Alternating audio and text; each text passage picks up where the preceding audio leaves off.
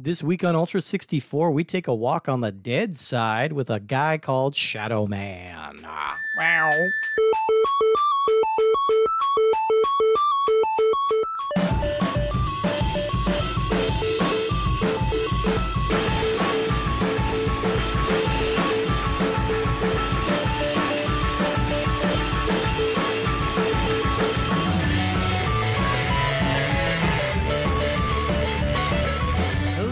everybody. Welcome to Ultra 64. We are the internet's comprehensive Nintendo 64 podcast. Each and every week, we are playing a different randomly selected game from the Nintendo 64 catalog, and we are bringing our teddy bears along, traveling between different worlds shooting shit from our hands. And my name is Steve Gunley. Hello, I am Lord of the Dark Side.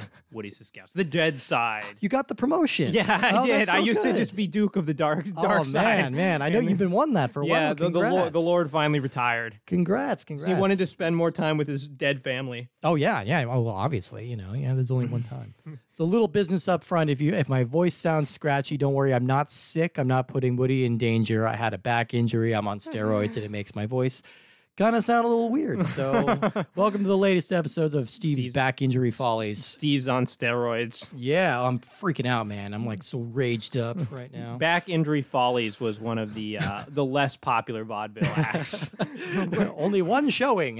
yeah, they Ow! would, they would just push the lead. They just cow tipped the lead, and it did not it did not last long as far as shows went. Well, we are very excited today because, uh, firstly, it's a happy Halloween, everybody. You're Yeah. listening to this on Halloween Day, uh, assuming you're caught up on the show. Perhaps, you know. the scariest Halloween of my lifetime. yeah, You yeah, I, yeah. I don't know. Entire world hangs in the balance Yeah. uh, after this Halloween. It's uh, hard to think about. What's scarier than a deadly, you know, a virus hanging out outside? Yeah. It's- and like a government that doesn't care about it's like it's like all the scariest movies, but in real life. yeah, exactly, So, exactly. It's Gotta like love it's it. like a haunted house brought to your front door. oh man, Uh, it- why can't this happen every year? Yeah. Well, Well, it will from now on, but, you it, know. it can. It can. We'll see. we'll see how Tuesday goes. Um, anyway, today we are talking about uh, one of the last spooky games on our console, and that is Shadow Man. Uh, this was Shadow uh, Man. Uh, a much requested episode. Actually, we've heard game a lot was of neat. Uh, this ne- this game is neat. I think it's neat. Yeah, I think, exactly. Put that on the box. Here's a- we think it's neat. Ultra 64. You know what I think is neat? A couple of things, and this game gets it right every time. Um, shadowy men, Mm-hmm. uh, snakes with top hats that have Irish accents. Yep. very neat. Very neat. Uh, bats spitting acid, less neat, but you know it's still there. And swimming in blood. Yep. All my favorite things that I would describe as neato burrito. Your personal ads that you took out before you met Nicole were very strange. Like, Must be able to swim in blood, and you Yeah. know what? She could not have clicked yes on that thing fast enough. Oh my goodness. Uh, so I'm excited. Nicole first in her high school class in blood swimming.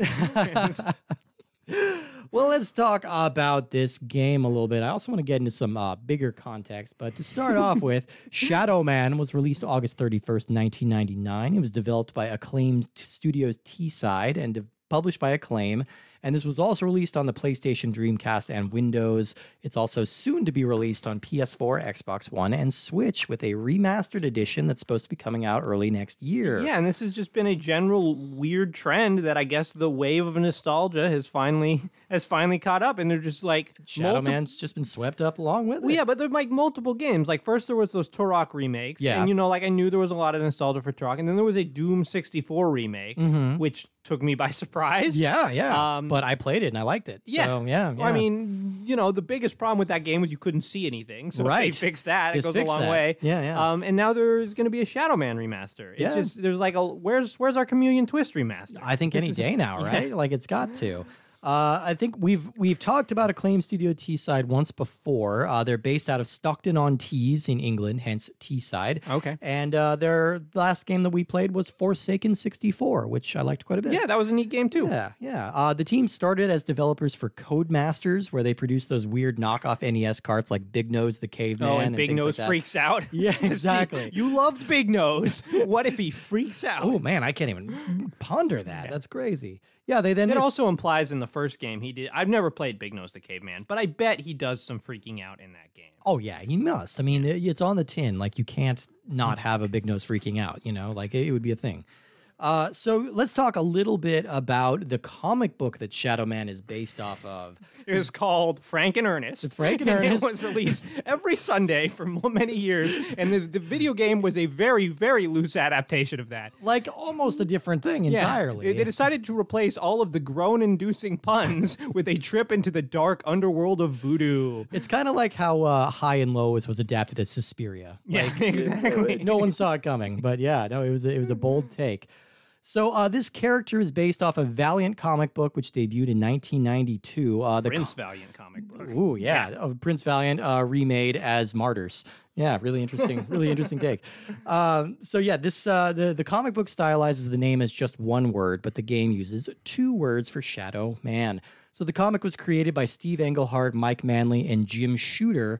Comic fans out there might know that last name in particular because Jim Shooter was a legend over at Marvel Comics. He was a writer for years before he became editor in chief in the 80s, and he was the guy who oversaw like one of the best X Men runs ever, Chris Claremont's X Men. Uh, Dark he Phoenix sagas. Dark Phoenix saga, all that. He oversaw Frank Miller's Daredevil run, which is incredible. Um, lots of lots of really important stuff. Jim Shooter is also kind of famously uh, difficult to work with, a bit of a perfectionist, kind of an asshole, and he got pushed out of Marvel in 1987. But in 1989, he brought back some investors and they founded Valiant Comics. And Valiant kind of slowly built up esteem among comic amongst comic book readers with uh, their own universe of characters like Ninjak, Bloodshot, X-O Manowar, Hardcore, Armorines, and our old buddies Turok Dinosaur Hunter. Marines. It's weird. There's probably there's more Valiant comic games on the Nintendo 64 than Marvel or DC games. Combined, yeah. Maybe Because there's like one DC, Well, I guess there's one four Marvel. Turok games. There's Yeah. an Armories game, and there's this, so that's six at least. Yeah, yeah. Valiant weirdly uh, heavily represented on the N64. Uh, yeah, so Shadow Man fit in very well with Valiant Comics' style. They were going for like a little edgier without getting into full like image, like gore and blood. But it was Sure. it was darker, it was meaner.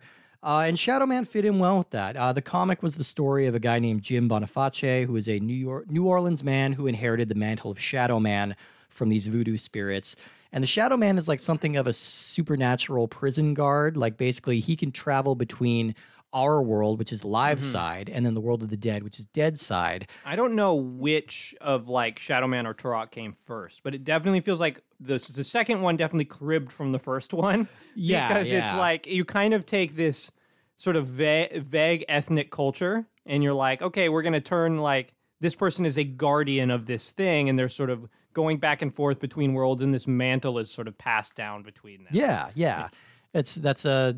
I'm not sure if that's a Valiant thing or if it's an acclaimed thing because Hmm. the Turok comic started in the 50s and then it became something different when Valiant brought it Right. back in the 90s. And That's I- true. I'm not. I have never really read any of the They Turok were comics. they were so loose in the video games. Yeah, they're very very loose. But yeah, so uh, the Shadow Man, like I said, he he patrols the dead side. He basically makes sure nothing crazy evil gets out into our world, and he kind of just keeps us safe. Uh, the comic quickly became Valiant's most popular He's title. like the R.I.P.D. He is exactly like the beloved R.I.P.D.. property I.P.D. Uh, so they sold more than 5 million issues to date, and they've been translated into more than a dozen languages. And actually, the mayor of New Orleans declared January 17th, 1993, Shadow Man Day Wow. in response to uh, its portrayal of their city. So it's very odd that this is as popular was as it is because I worked in a comic book store for probably I think two three years. okay. I have, and I work in a library now. I have never seen a Shadow Man comic like in person. like, Hmm. I think most of the ones I've read were from the relaunch a couple years ago. Like, I don't think I read an original Shadow Man comic, but uh, Though I will say, like playing this game makes me want to like seek some out and It's read an interesting because- world. Yeah, it's Yeah. this is just a very cool aesthetic. This I'm not like a huge horror guy in general, but this is the kind of horror that I enjoy. Oh, yeah. where it's sort of this. I it's not like it's not H.P. Lovecraft, but it's a similar vibe of like there's this veil of the world beyond, and we're just like keeping you safe from it. Yeah, yeah, Um, yeah. Eternal Darkness has this vibe a lot. sure. Um, so or it's- like if you want a lighter version, it's like Stranger Things and the Upside Down. Like, yeah. I like the idea of like parallel, impossible worlds like that. Yeah, yeah. exactly. yeah. Yeah, I'm I'm not as big as just like there's murder. Yeah, yeah, yeah, yeah. When you get too close to home, it's like murderers are gonna break into your home and stab you. I'm like, that is not fun. No. I, I don't do that. That is not fun horror for me. Yeah, like, supernatural spooky stuff is fun. Yeah, exactly. And this game, I mean, I guess we'll get into it when we get into the game. But it, I feel like it really does capture do a great job capturing that vibe for the technology. Oh, absolutely, available. absolutely. So, uh, Shadow Man and the other Valiant comics got popular enough that they soon drew the attention of Acclaim, who instead of just licensing the characters, they bought the company outright and turned them into Mm. Acclaim Comics, and that's why we have so many video game adaptations of their properties. The first game produced from this uh, acquisition was the 1996 Saturn title Iron Man X-O Manowar in Heavy Metal. A terrible, clunky title for a terrible, clunky game. So does that have that actually has Iron Man in it? So It they- is. It is Iron Man. It's so a crossover. mid '90s, Iron Man was still kind of like an obscure Marvel character, and so I mean, Marvel Iron Man was an obscure Marvel character until they played him with Robert Downey Jr. Like, exactly. That And movie was like- going to be like, are you really going to make a movie out of this character? right, Like- yeah, everybody was kind of thinking like, who the hell is Iron Man? Like, why would we do this? Hmm. But yeah, so he and, Marvel in general in the '90s was kind of in trouble, and they were just licensing their properties out to everybody, which is why like you know Sony showed up and said, "Hey, can we do Spider-Man?" Like, "Yep, go ahead." Yeah. Mhm. and you know everyone else wants to do Blade. They didn't really have any kind of consistent style. Um, but yeah, it's that's a bad game. Uh, that came out on like the PlayStation and Saturn. I played it a little bit. It's real clunky and boring. Um, uh, the the other byproducts of this deal manifested on the Nintendo 64. We already mentioned there were four Turok games. There's Shadow Man, and there's Armorines Project Swarm, which we still are going Was to cover. Was it called Armorines? Armorines, like Oh, I thought it was portmanteau. Armories. No, oh no, Armorines, Armor. Marines.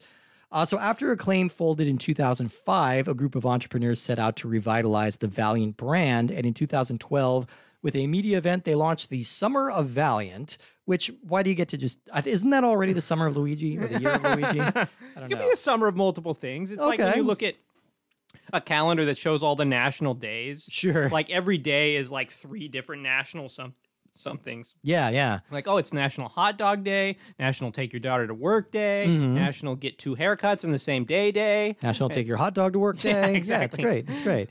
Uh, yeah, so they uh, in 2012 they relaunched all of their major brands with new number ones, including a new Shadow Man. And Valiant has really been trying to get a foothold in the comics industry. They recently delved into the film world with the Vin Diesel vehicle Bloodshot, Ah, which had mm, one of the most unfortunate release dates of all time because it came out the weekend America went into lockdown. Ah.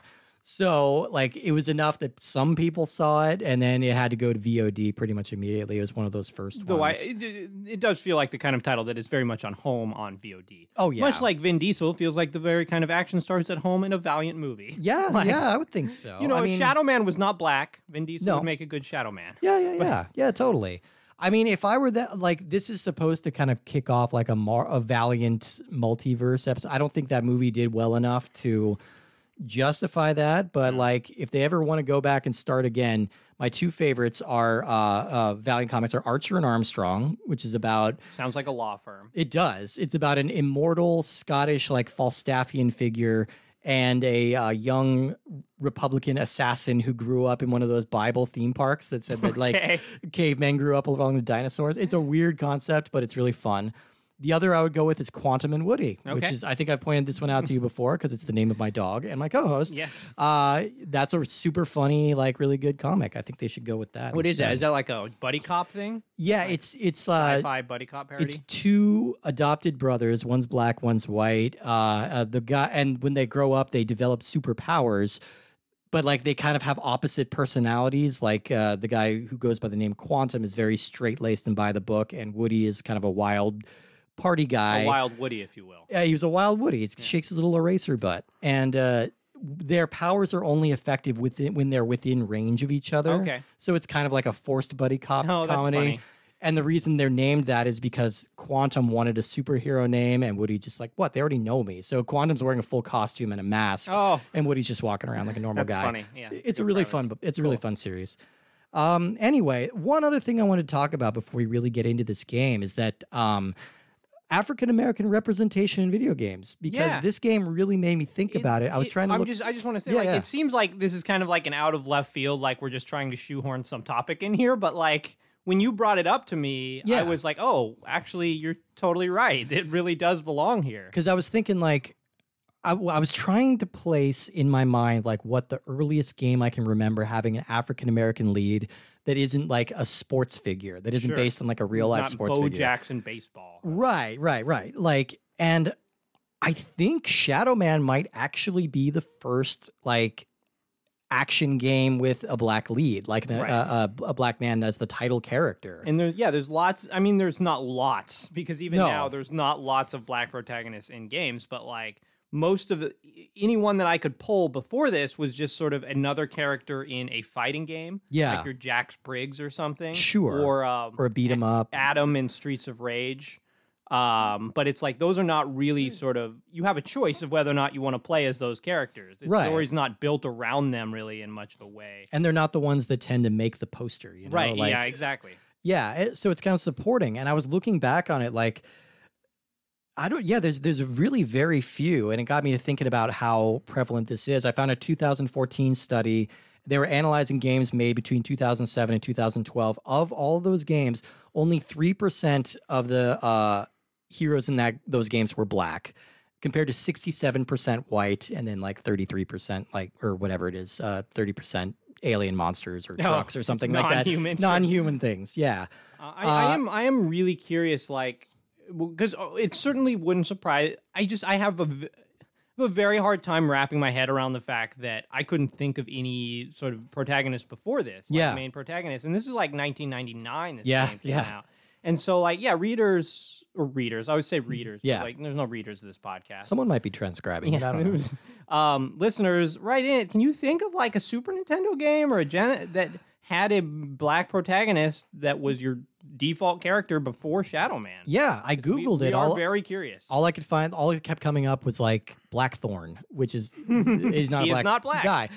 But like, I was looking at the the back catalog of the NES, and there are only six characters on the NES that are black who aren't based on real athletes. Right. And two of Your them are Mike in Punch Out. does not count. Yeah, yeah. So uh, the- things have improved a little bit, but even on the N64, like we were, t- we were trying to figure out, there was like uh, a character in Fighting Force 64. Yeah. Again, a beat 'em up. There's always there's always like a I don't know why the default was always like the black guy has to be like the giant beefy dude. Right. Yeah, yeah. He's always like the bruiser. And then uh Daikatana had Yeah. that really horrible uh, uh stereotypical Which I, character be- named and I believe there was another one of those in uh, Vigilante 8. Right. Yeah. So very, very small handful. And from what I can tell, like representation is getting better a little Oh, bit yeah, as we're going, but it's still it's still got a long way to go. And it's just interesting to think that this might be the first so late into the video game life cycle. So I just wanted to address that. I think it's an interesting point. And I mean, it's a neat, it's a neat thing about Shadow Man in general. Of like,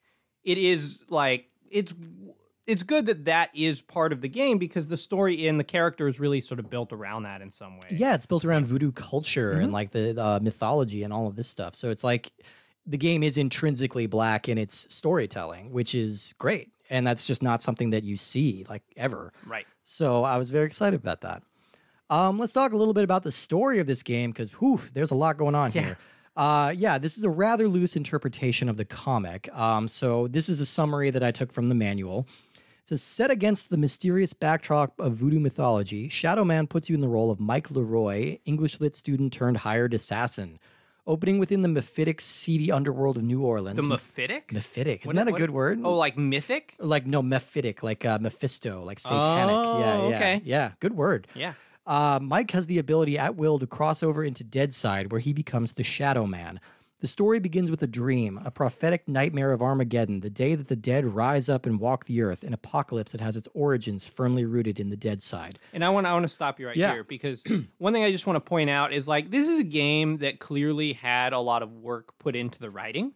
Mm-hmm. Um, so me- like I I don't like this is impressive because it is based on a thing that already exists, and often like when that is the case, they are just not going to put much effort to it. But I think they ben- I think games really benefit when the thing that it's based on is not that popular of a thing. Right. It's like the Chronicles of Riddick game for Xbox. Yeah, They're yeah. like Riddick isn't all that popular, so like let's make a really good game out of it because we can't sell it on the like property in of itself. Yeah. And I Did we like- even have a Chronicles of Riddick movie yet at that point? Like it was They, coming. ca- they might have come out around the same time. They might have been, yeah. Um, but it's like this is the same deal. Is they're like, okay, Shadow Man is not that popular, so let's actually put effort into showing that this is a high quality product. Yeah. and I think that really comes through in the writing. It definitely does. It Very, definitely does. you know, you learn a lo- you learn a lot of vocabulary playing Shadow Man. Mephitic. Yeah. It's a good one. Uh, a little bit more of the story. When Mama Nettie, the powerful voodoo sorceress who created the Shadow Man by forcibly implanting the powerful Shadow Mask into Mike's chest, dreams of the coming apocalypse, she commands Shadow Man, her only weapon against the coming storm, to stop it from becoming a reality. Destined to carry out Nettie's orders in Live Side and Dead Side for as long as he is of use to her, Mike must step across the veil into Dead Side and ultimately venture into that place where all killers and madmen are consigned when they die the Asylum. the future of humanity is in Shadow Man's hands, in a game that plunges you into the darkly beating heart of all that is, ever has been, or ever will be evil. Wow. That's a good. Yeah. Yeah, no, So- game really like nails an atmosphere. Yeah. And so obviously, uh, Jim Boniface from the comic book is not our main character. It is Michael Leroy. Uh, Michael's backstory is spelled out in the manual and it is far, far deeper and more complex than you would expect for a video game character. So, like, long and the short of this is that Mike was an English literature major who uh, became an alcoholic in college and started gambling, lost all his money, and flunked out of school. Uh, so he had to move to Chicago. He's driving a cab. A gangster leaves a bag of $20,000 in the back of his cab by mistake. Michael takes that money, goes back to New Orleans, uses some of it to help pay for a needed surgery that his younger brother Luke has, uh, and he spends the rest on his family. The gangsters track him down. They kill his family. They almost kill him. And the only thing that saves him is when Mama Nettie, this centuries old woman who still looks like she's in her 20s, And kind of again another parallel to Turok. There's that weird alien lady who comes down, who looks like a character from Star Wars, who in, in sort of proclaims the next Turok. It's- Mama Nettie's kind of the same vibe. it's weird. It's kind of like a Charles Xavier vibe, except like ex- Shadow Man is indentured to mom Mama Nettie. Like mm-hmm. her her intentions might mostly be good, mm-hmm. but She's using him. As a she's tool. using him as a weapon. Yeah. Yeah. yeah, and he's just kind of indebted to do whatever that she tells him to do. So I don't know. I thought it was really cool that they let this character have very human flaws and weaknesses, and like he's not just unkillable super soldier from Yeah. beyond the stars. He's like he's a down on his luck dude who made mistakes, and that's very that's so much more compelling to me. I mean, the extent of this guy's power seems to be that he can cross over into Dead Side and be there. Like Mm-hmm. you don't really have any superpowers, like aside from the ability. I guess he can breathe underwater, but Mario can do that a Yeah. lot of the time. Um, apparently Shadow Man is impervious to fear. Okay. Which is uh, that's a good skill to have in Dead Side, I think. yeah, I think so too. Um, and he's he's like stronger and faster. It doesn't but really come through in the game. Mo- in No. mo- most video games, the character you play as is also impervious to fear. It's true. It's true. That's entirely dependent on how scared you get. yeah. Um, Michael is there's a lot, a lot of voice work in this game. Yeah. Like a lot of voice work. And Michael is voiced by an actor named Redd Pepper, Red with two D's. His real name is Richardson Green. Uh, he's a British voice actor who you'd probably recognize from movie trailers because he's he's been called the British Don LaFontaine. Uh, and he's narrated a ton of trailers. I watched an interview with him that said he got his start working as a train conductor in the Oh. London Underground, and uh, an agent happened to be riding on his train one day when he was making announcements and went up and approached him about doing some voice acting. Yeah, So- no, I mean he's great. Like like you said, this game does have a very a very impressive amount of cutscenes and voice acting. Like things, there's a sort of a three to four minute cutscene at the beginning of this game where things are explained, and like the cutscenes are a lot more cinematic. Like I was Yeah. thinking of like, I mean, Daikatana is not a good comparison point because that game is awful. Yeah. but like when you think about how boring those cutscenes were, and just how much you wanted to skip them. Like these are not those. no, the voice acting is good, and like the you you're kind of curious to what happened. And yeah, Redd really like the voice samples are very compressed. Yeah, because that's very. always going to happen with Nintendo 64. But his voice works really well for that because it gives it this like echoey, tinny feel yeah. that really matches what you're going for. this this is an interesting game because like I'll be straight up front about this. It is uh it is really really struggling with the limitations of the hardware. Yep. It's a very ugly game. Uh the sound sounds very compressed and it's it's difficult to make out. But you can see and feel exactly what they're going for with mm-hmm. their present. Like I feel like the presentation is good even if the the tools that they have aren't. And I feel like that works because of the theming of this game. Like this is like you're going into this sort of dark ethereal world, and so it just kind of looks like brown gook a lot of the time. Yeah. But like that kind of matches and sort of the tone of the voice acting that's sort of lower quality and you can't and is kind of mumbly a lot of the time also sort of fits that. Right. It is, it is weird. It's like this game does work sort of as a piece. It doesn't feel like one of those games like this feels ambitious, but the developers aren't trying to do more than what the system is capable of. Mm-hmm. If that makes sense. Like they're they're like, all right, we accept it. It's gonna be ugly, characters' mouths aren't gonna move, whatever. Let's just tell the best story we have with what we have available. And I, I I appreciated that. Um, so gameplay wise, this is a uh, third person action game. So you're what you're behind Mike's back as he's running around doing dead guy stuff. um, the weird gimmick here is that each of your hands can act independently, so you can mix and match what items are in your left or right hand, and they're Yeah. controlled by different buttons. I mean, Um, most of what we played, the only real item we had was a gun. Yeah, Um, yeah. And so you probably want that in your left hand to be controlled by the Z button. I know later you can, I think, get a sword, and I'm sure there's sort of other activation items that you get in. Um, oh yeah, Your right C button brings up your inventory, which is weird and awkward, but it's just, it's not bad. It's just hard to remember that's what the button that does it. but it's appreciated that like there's a separate like menu in the start button this with using the start button, and you can save any time, which is a nice feature to have in an yeah, N64 like the- game. That that is really impressive. this game feels really, really um, ahead of its time. Like I feel like we've played. s- It's weird to think like how small of a percentage games like this take up in the N64 catalog. Oh yeah, yeah, totally. because like eighty percent of ac- games now are basically this type of game. Like Oh, yeah, yeah. basically from like PS2 onward, they're like, okay, this is what video games are now. Like you're behind your character's back. Yeah. It's either first person or you're behind the back and you go on an adventure. And it's like, I feel like the only difference if this game were made today is it would have a cover system, and that's it. yeah, Like, I- I feel exactly. like- I You're- feel you would like, have yeah. automatically recharging health. Yeah, yeah, And, something and there'd be loot boxes to buy. Oh, oh, well, of course. You have to Um, but them. yeah, it's like this is the game that we've played similar to, I would say, Indiana Jones. yeah, um, and Nightmare Creatures, which have had very similar vibes to this, yeah, yeah. um, and very similar structures, and maybe like Winback, except this game is, I think, plays better than most of those. I think uh, so too. Yeah, and it's it's hard to kind of explain why, other than just like, yeah, Nightmare Fe- Nightmare Creatures felt clunkier than this, um, and uh, uh, Winback just had a different focus, but. This feels pretty intuitive, despite how kind of complicated this two hand system is. Like, there is a little bit of figuring things out. It's got kind of a grid like inventory system, like Resident Evil, which is never my favorite thing, but it doesn't look like you have it doesn't look like you like everything seems to have its slot. So Yeah. it doesn't look like you're always No, I don't think there's any inventory management here or anything No, like that.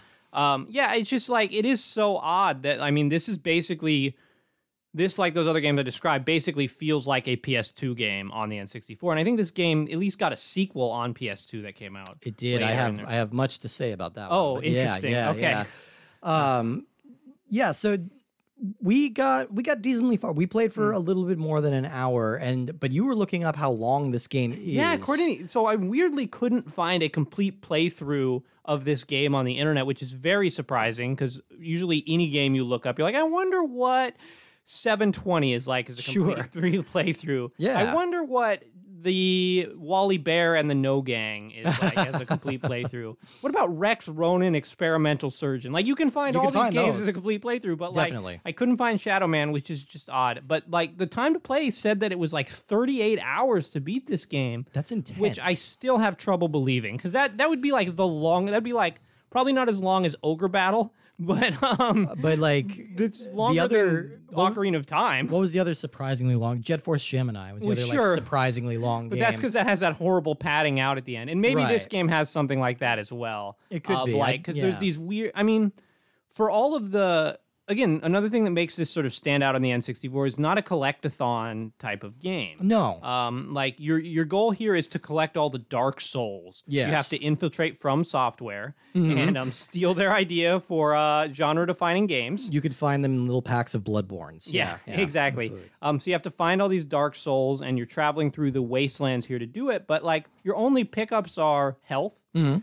Um, and then these sort of weird, they're like weird icons that I can't, I don't even know how to describe. I them. Forget like what they're animal called. heads or something. or almost like gourds. Like Yeah. yeah, kind of. Yeah, I'm, I'm not. I and forget you said exactly the manual was just like collect these and something might happen, and you're like, thanks, manual. Do I Yeah. want to bother collecting these or not? Yeah, I think we're just not supposed to know what they do exactly yet. I, I, I always want to know. I hate it in games where they don't tell you specifically like how important a certain collectible is. Yeah. and then you get through the game and they're like, "Oh, you needed to collect at least seventy-five of those." And Yeah. like, well, game, I wish you had told me that at the start, so I didn't have to go back and do all this shit. yes, that would be nice. Um, Either, yeah, I want to get. I want to be a game to be upfront of either like you can collect them just for fun. Like Celeste is really good about that. Sure. because at the beginning, like, "Hey, you can get these strawberries if you're into it, but if you're not feeling it, don't worry about it." yeah, yeah, yeah. Focus on this incredibly hard game and Yeah, like do that.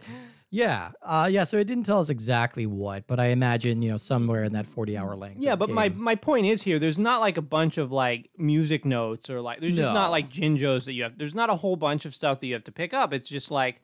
Um, I think later you probably get some different kind of ammunition for your gun. Like that's the combat in this game is super Yeah. simple. Shadow Man, his superpower is he has a gun Yeah. that works in Dead Side and, and the, the bullets kind of like chase people around a little bit before little they bit. strike them. Um, Um, so your basic enemies here are just kind of like whaley zombie mans. They kind of look like those Redead in uh, Zelda, but they Yeah. horribly freeze you and then wrap their legs around your head. Yeah, Um, yeah. Thankfully, most of them are like sluggish, but every once in a while you'll get one that runs at you or Mhm. spits acid at you, and they're a little harder to take down. and so it's it's a pretty tough game. Like my my impression of it so far is that it's a pretty hard game. The- like enemies take a lot of bullets to bring down. the problem is I don't think it's hard for like great reasons. Right. Um, is because the combat system generally works quite well. Like it does have a default auto aim, which is fairly generous. Of you don't need to lock on to someone and you just shoot them. right. but you can also lock on by holding R if you don't want to have your aim swapping from guy to guy.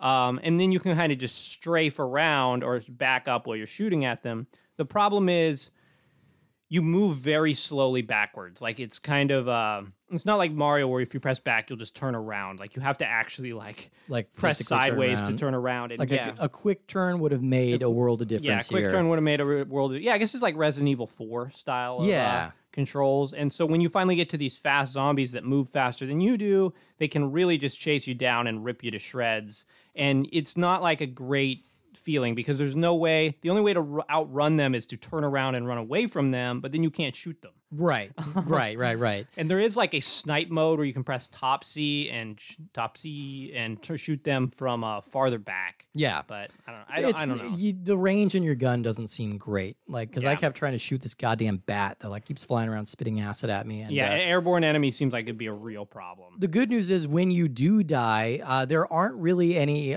The checkpoints are kind of few and far between. You'll have to go back to the beginning of the level, but all the enemies you killed are still dead. Yeah. uh, and all the buttons you pressed are still pressed. You don't need to go back and redo everything. And so in some in some weird situations, like it's actually an asset because you'll like go to the end of the level, flip a switch that changes something at the beginning of the level, Then and just if go you die, and you just die, it takes you back, which oh, really fits.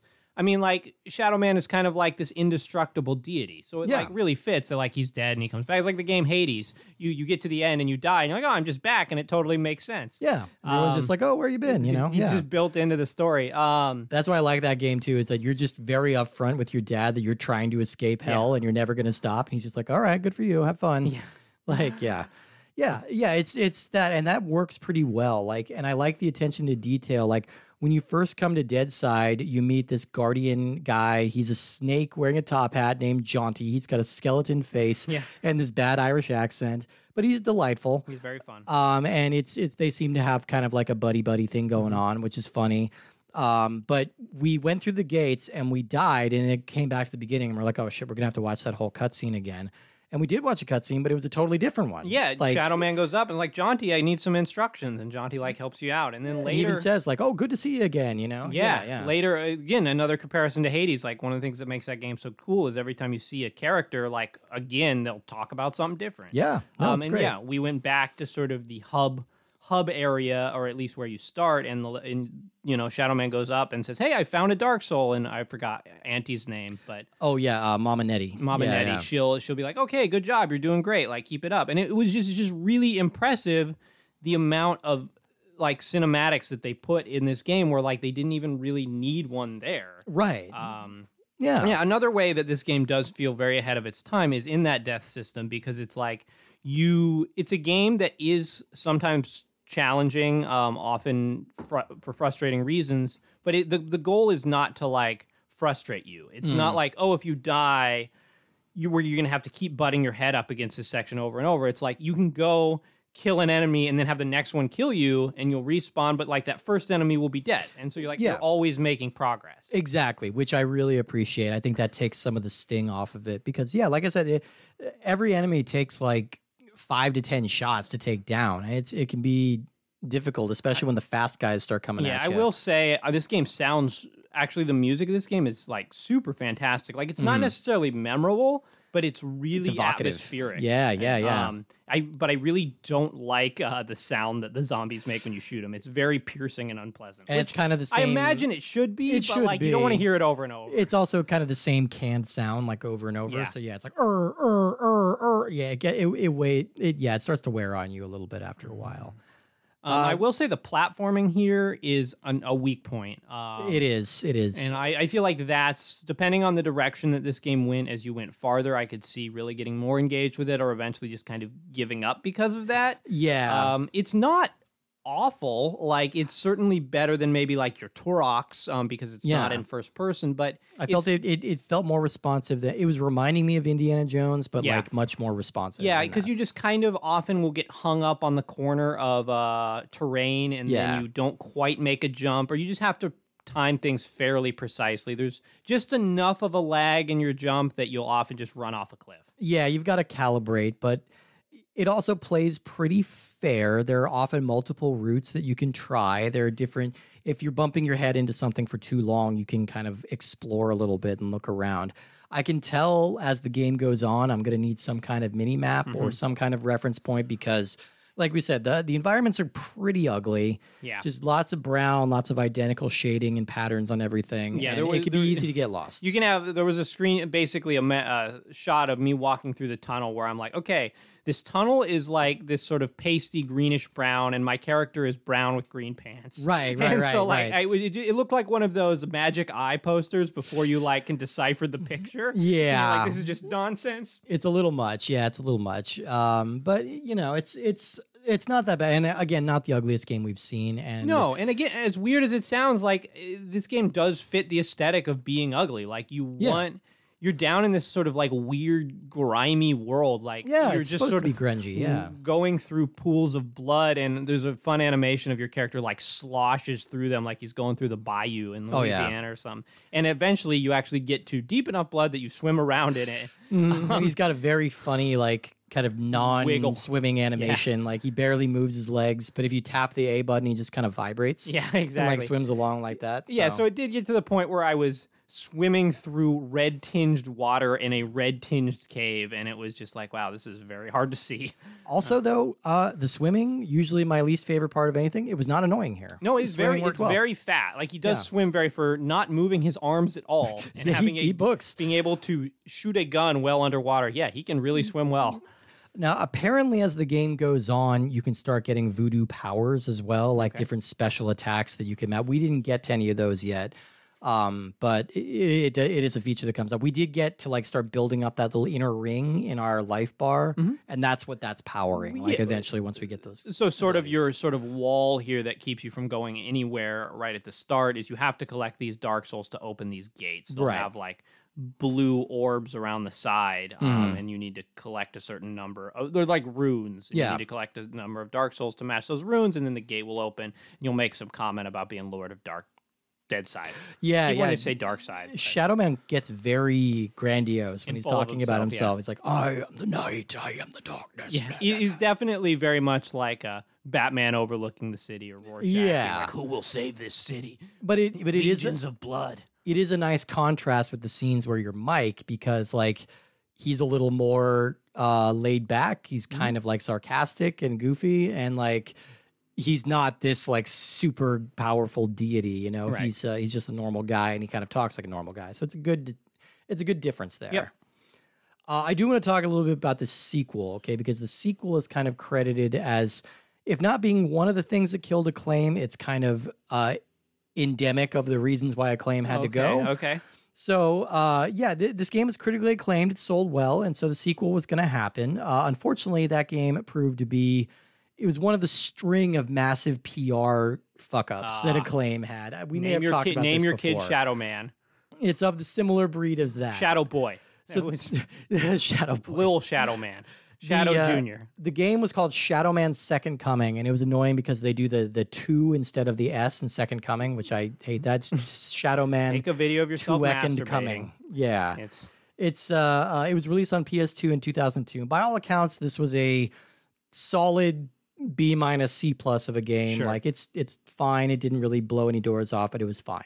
But the marketing campaign drew some eyebrow or raised some eyebrows because uh, some genius at Acclaim decided the best way to advertise this game about a man who can travel between the worlds of the living and the dead was to hang posters on real tombstones Okay. in British graveyards. Uh, Acclaim was offering a fee to uh, the families of recently deceased people, uh, and they were intentionally targeting poorer families because they thought they might need the money more and be more receptive. okay. I mean, This drew a massive backlash, uh, and it was kind of endemic of these kind of desperate stunts that Acclaim was getting Right. into. It, like you mentioned, like they had a similar contest where if you name your baby Turok, then you get ten thousand dollars, and then somebody did it and they welched on the money. Mm-hmm. so the little kid's gonna grow up uh, named uh, Turok for the rest of their life. for what it's worth, I've met I've met multiple kids with worse names than Turok. Yes, So, that's true. That's true. If I never need to meet another Jaden, I'll be fine. Oh no! I wasn't gonna name names. Oh, I'm naming names. Jaden, uh, Krungle. I don't want to hear another Krungle. Butt so many, sniff. so many Krungles. Oh God! If I meet one more Krungle spelled with a G, oh, okay, yeah, irritating. Yeah, mix it up. Spell with a K. Yeah, come on, surprise me, make me work for it. So yeah, that's that's kind of the big thing about Shadow Man Second Coming, and that that's most of the publicity around that game was bad because of this bad, bad, bad publicity stunt. Um, but you know, between the game's initial release and its uh, very disastrous sequel, there was a lot of attention being paid to this as a possible film franchise. So in Okay. 1998, uh, Blade had just been released. It was a big hit. It showed you could have like a, a black lead, a black led superhero movie, and that there was a market for it. Uh, Ice Cube was rumored at one point to be tapped to- for the lead. That project never materialized, but Cube apparently still owns the license to the character and is still trying to make something happen. Interesting. As of 2017, there I love the way you can refer to him technically eh, just by his last name and you say Cube. But, like, I mean that is that is accurate. technically his last name. You just refer to you just say Ice. Hey Ice. and it's also what his friends call him, I imagine. Like, Yeah. hey, what's up, Cube? You know, yeah, like yeah. that. Um, but yeah, so as recently as 2017, there were rumors that Reggie Hudlin was developing a project. If you don't know Reggie Hudlin, he div- uh, directed House Party, one of my favorite early 90s comedies, and uh, he also created the Boondocks TV show. Oh, okay. Um, so he's pretty good.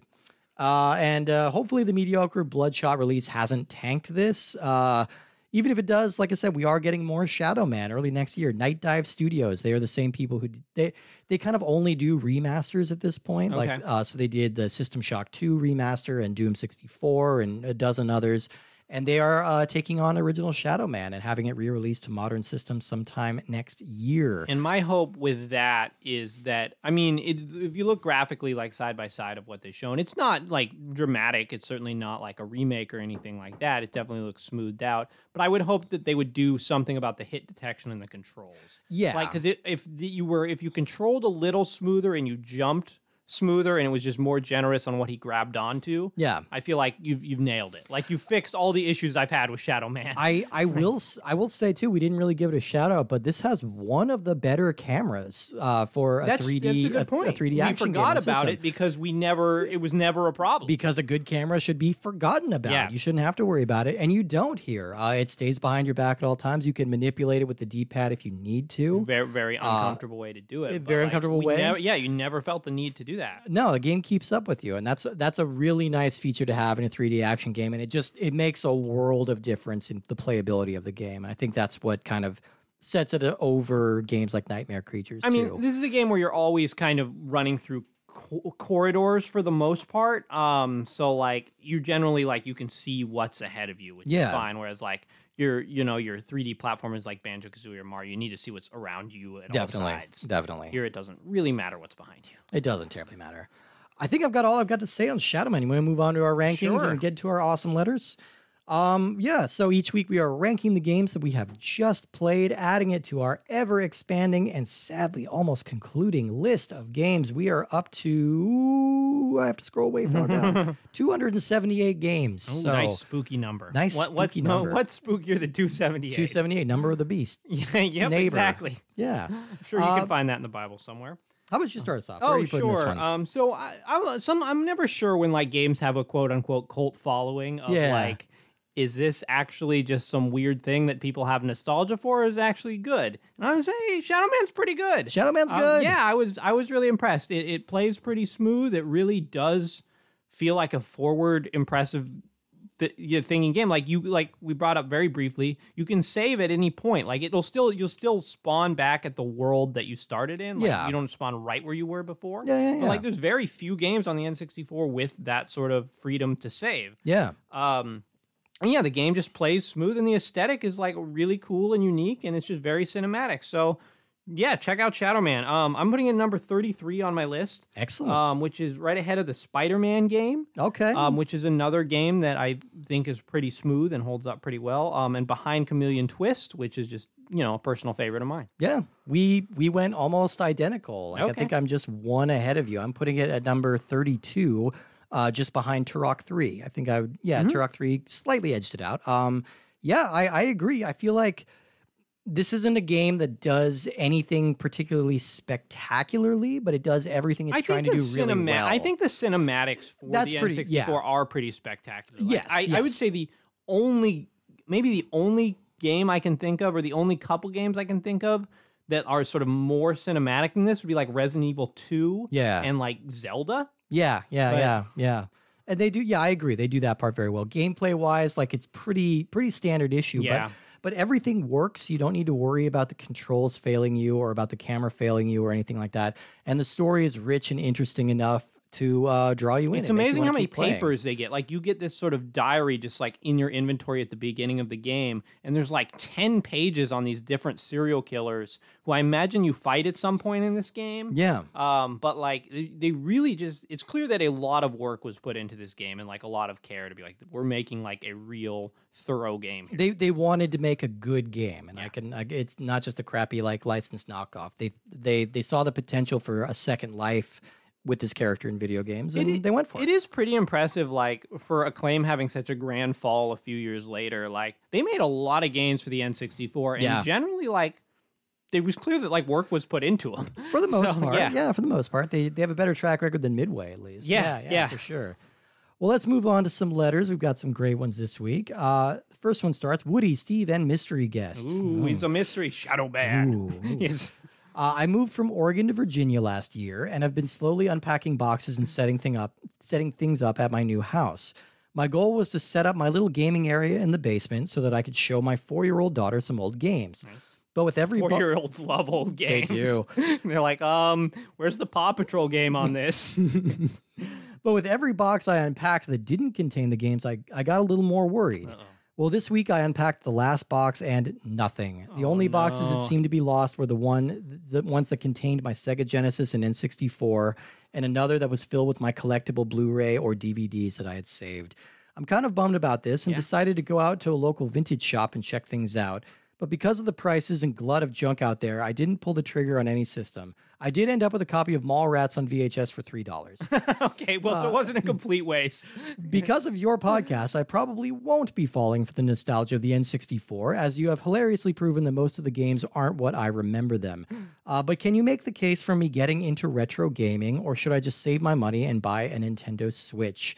This is from Mark Schumacher, and I did get an update from Mark Oh. uh, just this just today. Says update: the last box hidden in the corner of my friend's garage contained a Sega Genesis and my backpack full with cassette singles. It was like getting the BB gun in a Christmas story. I set it up and was able to get one game working to play with my daughter. That game was Eternal Champions. Okay. I'm a little bit in trouble with Steve my approves. wife because my four year old wants to play the fighting game all the time now. But I guess it's a start. So, Okay. Uh, yeah, so we did get that update Well, today. he didn't find his N64 games, though. It doesn't sound He like did not, that's- but I'm you sorry, know, it sounds that's like a we've- bad feeling. Sounds like we've talked him out of it anyway. Um, Okay, yeah.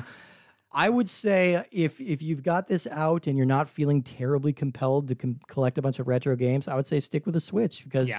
a Switch will have a lot of great nin- retro Nintendo and uh, Super NES games on there already.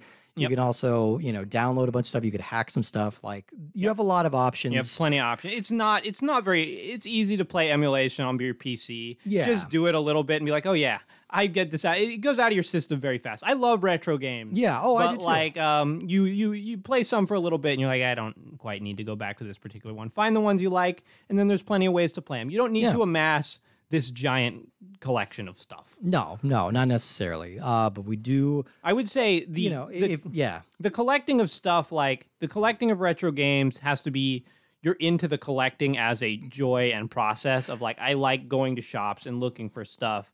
Um, that's kind of where it came from for me. right, like that has to be a fun part of it because if you're just in it for playing, there's infinite cheaper ways to do it. There's so many better options. yeah, Yeah, yeah. yeah, and there's more all the time. But I'm glad you guys were able to find some of the games, and I'm glad your daughter's playing Eternal Champions because I played the hell out of that game. Um, all right, our next letter starts. Uh, hi there, Stephen Woody. Hi there. Hello. Uh, the last time I messaged you, I, mes- I mentioned a Twitch streamer named Mr. Radon who was working to 100% every single N64 game. He was on a hiatus over the summer, but now is back in the swing. To update you, he had to spend over 50 hours to 100% Mickey Speedway USA Oh, because of the staff ghost medals were just that hard. Ooh, Also, he recently finished Snowboard Kids by unlocking all boards, courses, and characters and started on Pokemon Stadium this week. what- He dedicates most streams to N64, but will occasionally take breaks to play other games on the stream too. I used to not understand why people would watch Twitch streams, but after getting to know this streamer, I've realized that the real joy in watching Twitch is the social aspect. A good streamer will interact with people in their chat, and in doing so, create small communities of people with similar personalities and senses of humor. I learned so much about gaming since watching his stream because he and the people in chat are so knowledgeable and answer even my stupidest of questions. Honestly, Twitch might be the best way for gamers to make new friends, especially since the COVID pandemic started. Anyway, thanks as always for the podcast. You guys rock. And that is from Tim. thanks, Tim. That's that's good perspective on Yeah. that too, because I never really watched Twitch. We're definitely Um, like old men in that regard. Yeah, we're like the same way. We're like, watch people play video games. No, thank you. Steve already has his cane. and Yeah, he's shaking it at I them. do. It's Uh, yeah, get off my lawn. Uh, there is a postscript here that I do want to mention as well. It says, P.S. I've started a public playlist on Spotify of all of the songs from the ends of your episodes. I couldn't find every song, but the playlist is currently at 90 songs and over five hours long since the addition of Cars by Gary Numan.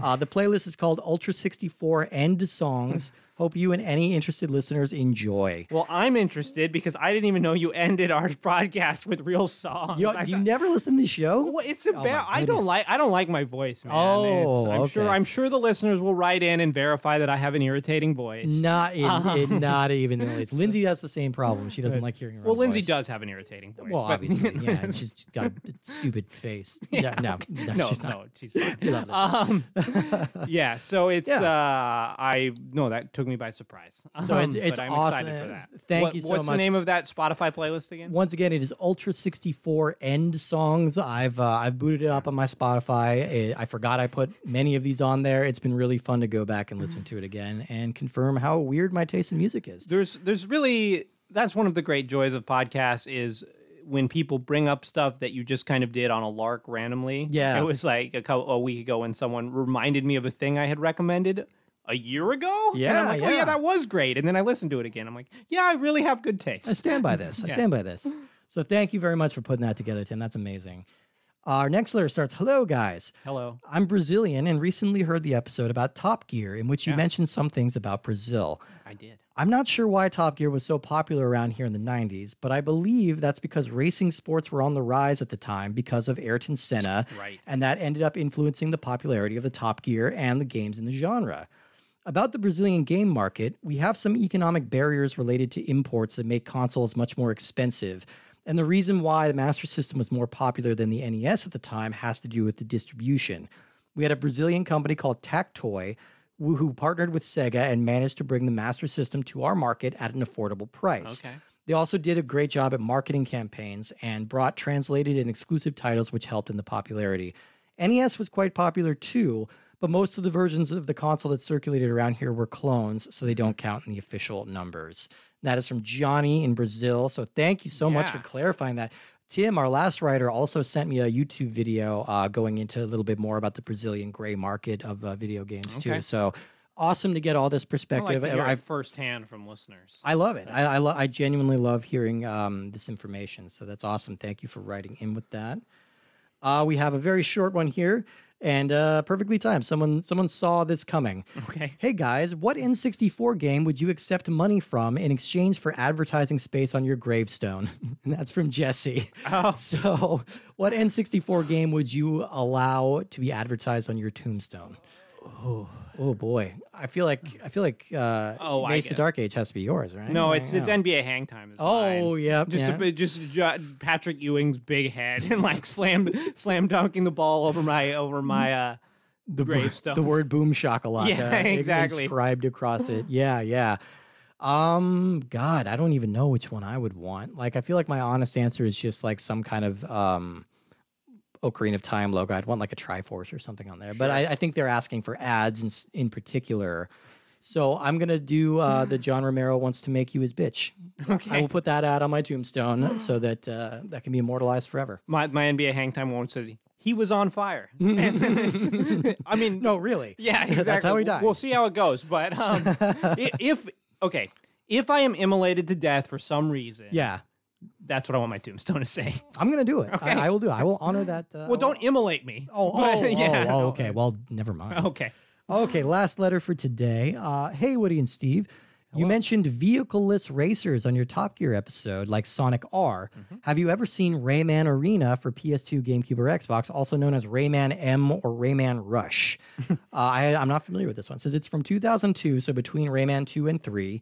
Like the title implies, it's got 3D deathmatch modes with the Rayman crew, but half of the game is a 3D platformer where you race and jump through courses and obstacles as either a time trial or against humans or hmm. AI opponents. Think Koopa Quick levels, but more elaborate. It doesn't entirely come together, but I always thought the idea of a 3D platformer racer was an interesting evolutionary dead end. Thanks and keep up the good work. And that is from Vince. I that, sounds cool. It actually mean- makes me think of like the modern Rayman games are kind of like this too. Like they're very much about constantly running and moving forward and They're timing 2D your though. jumps. They're 2D, but yeah, yeah. But uh, th- yeah, it's interesting to see the evolution. There was that. just a weird glut of like arena games that where people didn't quite know. Like in the early 2000s, they were like, "Let's make an Ape Escape arena." Like they Yeah. didn't know what to do with their branded with their characters, so they just threw them in like some mini game or arena collection. Yeah, Like, yeah, a yeah. Ratchet arena game. and, oh yeah, there was. the- people have forgotten about those. Yeah, they're not gro- they're not very good generally. But I will also say, if you want a 3D uh, racer, we we play uh, uh, platforming racer. We played Iggy's Wrecking Balls, and it was pretty fun. Yeah, that game was Um, neat. Yeah, yeah. So that would be that's another one that gets the Nito Burrito uh, mark of approval. Yeah. Um, that's all we got this week. Thank you everybody for writing in. We love, love, love getting these letters. So thank you so yeah, much for no, sending the these. the increase in the amount of letters and consistency that we get letters has been a real highlight as of recently. So Oh, please, yeah. anything we say that strikes your fancy, please uh, write us in about it. Exactly. I ha- also I have a random recommendation that has nothing to do with anything. It's just one of my favorite things, and it's Halloween related. Yeah, yeah, yeah. So go to the YouTubes Mhm. and look up Kyle Kinane Campaigner. Okay. The name of this bit is Campaigner because he names his tracks very strangely. It's about when he found a stuffed dude for Halloween. Um, and we, I many years ago, I saw Kyle Kinane at Bumbershoot, and he did this bit, and it was the funniest thing. I'd never seen him before. It was so funny, and then he never released it on an album until Oh. very recently. So Kyle Campaign, Kyle Kinane, Campaigner. he did a show here in our town Mm-hmm. in Bellingham uh, not too long ago.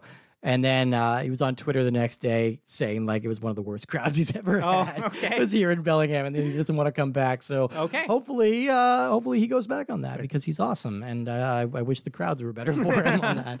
Um, so thank you everybody for tuning in. We're Ultra 64 Podcast on all the social medias except for Patreon, where we are Ultra 64 Pod. We just dropped an episode on Custom Robo, which was crazy fun. Uh, a little Yeah. Japanese import that I really liked. One of, it's amazing, like the batting average of the Japanese imports that we've played. Yeah. been very good. Yeah, we've only picked a few, but they've all been really good. Um, and yeah, so we got lots of episodes on there and plenty of other places. So be sure to tune in next week. Uh, what are we going to be playing next week? How do I not have the rest of this list memorized by now? It's insane. Oh, we're going we're going to a big one. We're going to uh, one of the bigger ones that we haven't touched on yet.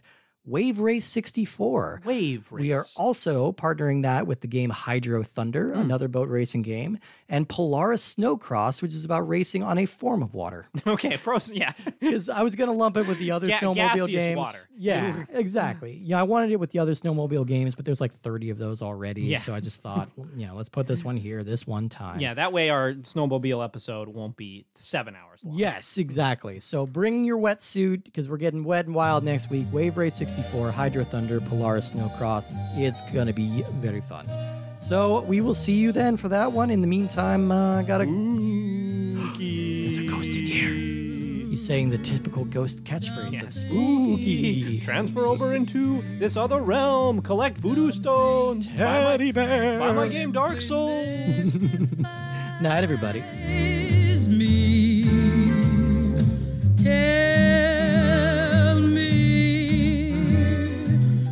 Why should?